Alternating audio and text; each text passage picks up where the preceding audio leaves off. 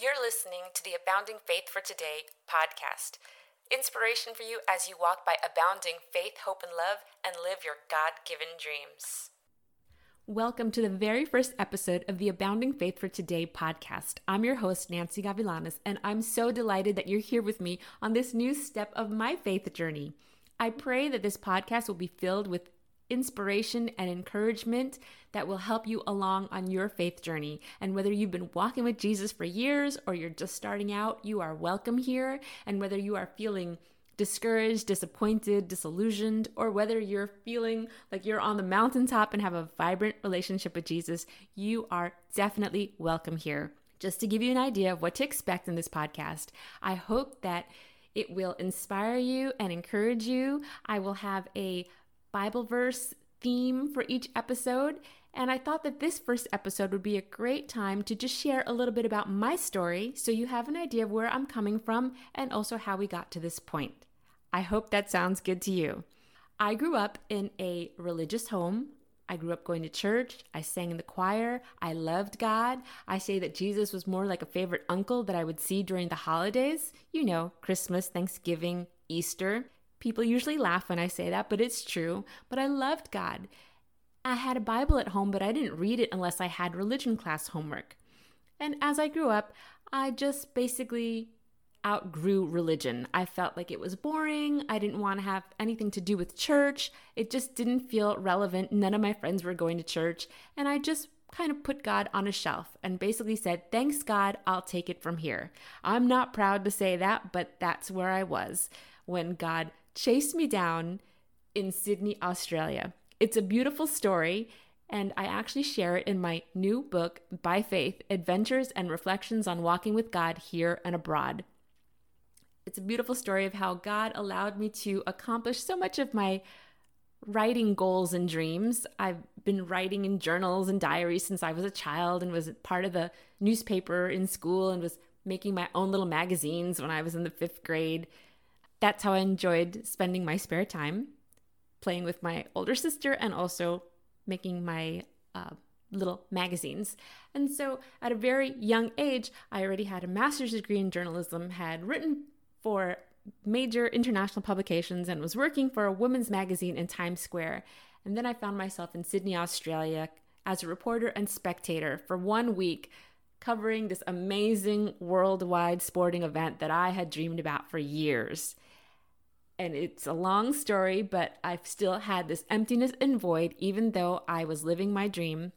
And I got overwhelmed by God's grace and mercy and thought about how good God was and how he how good he is and how he allowed me to accomplish so much even as I had put him on a shelf and I just was overwhelmed by his grace and mercy and I found myself in this beautiful park just looking up to the open sky and saying to the Lord without having a pastor or evangelist next to me, just saying, God, I can't do anything else but serve you the rest of my life.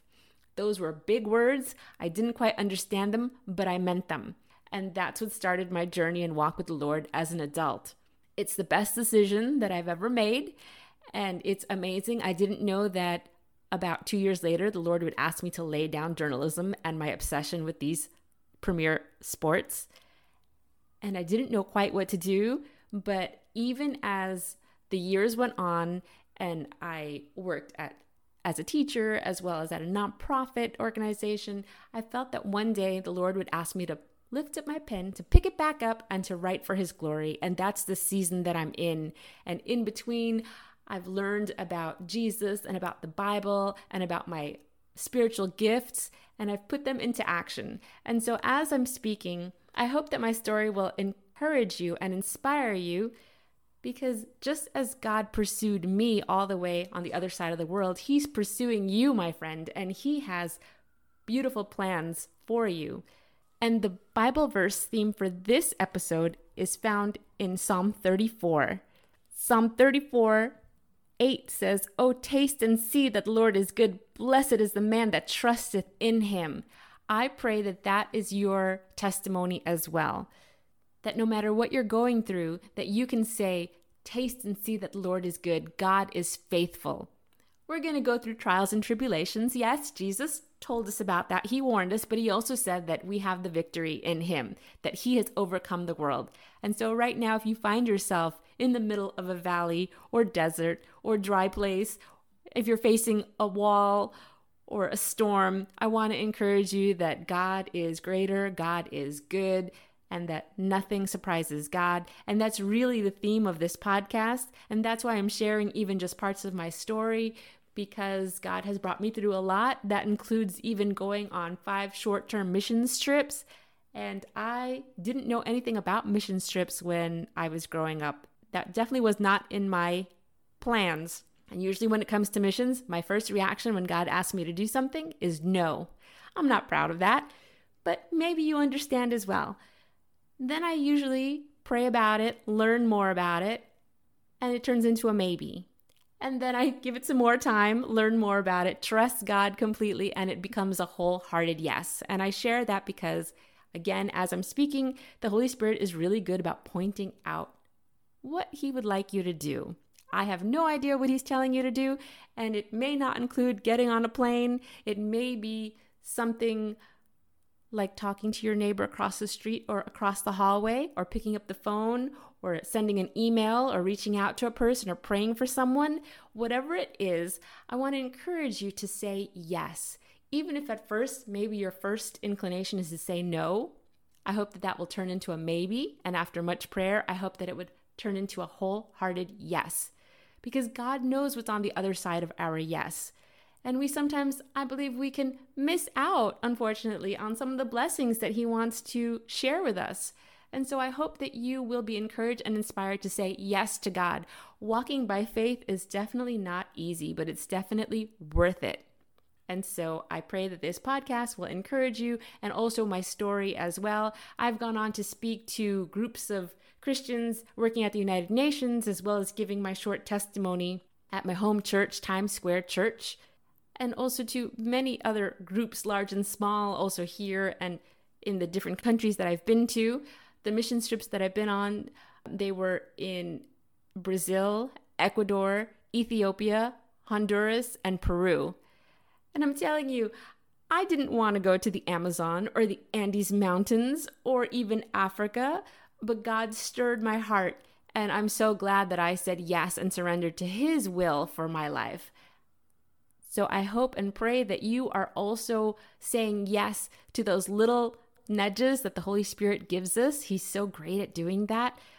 I pray that you will say yes. I pray that you will know for yourself and that you will taste and see that the Lord is good and that He is faithful. So I invite you, if you would like to learn more about my story, to pick up a copy of By Faith Adventures and Reflections on Walking with God Here and Abroad. It's available on Amazon and also barnesandnobles.com. And it's being endorsed by Our Daily Bread Ministries, the president of Nyack College, and a regional director of the Christian Women in Media Association. God is good. Again, this was not part of my story, but God knew it and He's writing your story, and actually, it's already written, so it's unfolding day by day. So I pray that you will trust God, that He will open doors that no man can shut. And again, He's given you unique talents and abilities. And my book, By Faith, includes a chapter on how you can live your God given dreams. There's also a discussion guide so you can share with your small group and your book club or Bible study group and really learn and grow. And I pray that your faith would grow, that you would go from faith to faith, just like we're supposed to go from glory to glory. And I pray that you will also encourage others. So I hope that you will stay tuned to this podcast, that you'll subscribe, and that you'll also come back for more episodes.